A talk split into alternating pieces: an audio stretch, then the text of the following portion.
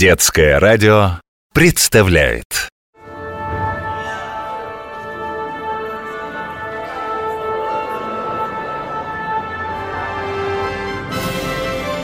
Где живет музыка?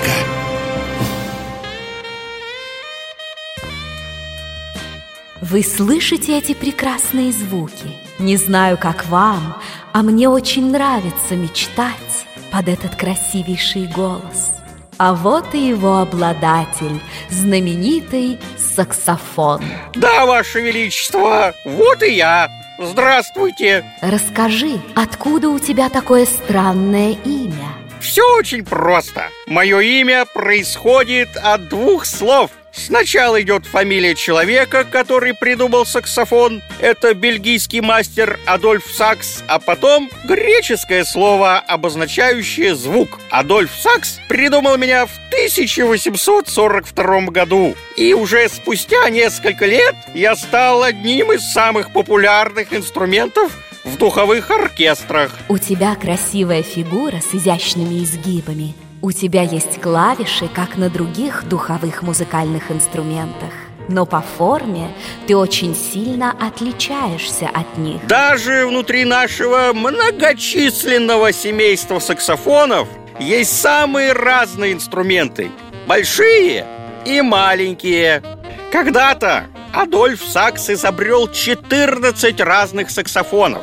Теперь используют только 7. У них разные голоса и разные размеры. Иногда даже встречаются музыкальные группы, в которых играют только на саксофонах. А все потому, что мы можем петь разными голосами. Ты так гордишься своей семьей.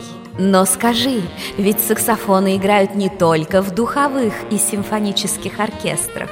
Я, например, очень люблю танцевать под джазовые мелодии исполняемый на саксофоне. Мы играем джаз с самого момента рождения этого музыкального стиля. Многие великие джазовые музыканты были именно саксофонистами, а в 20-е годы прошлого столетия мы были самыми главными джазовыми инструментами. Да и сейчас без нас не обходится ни один джазовый оркестр. Да, под музыку джазовых оркестров того времени было очень хорошо танцевать медленные и быстрые танцы.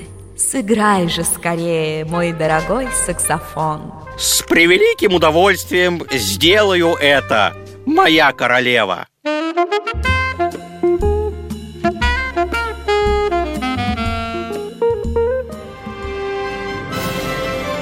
Где живет музыка?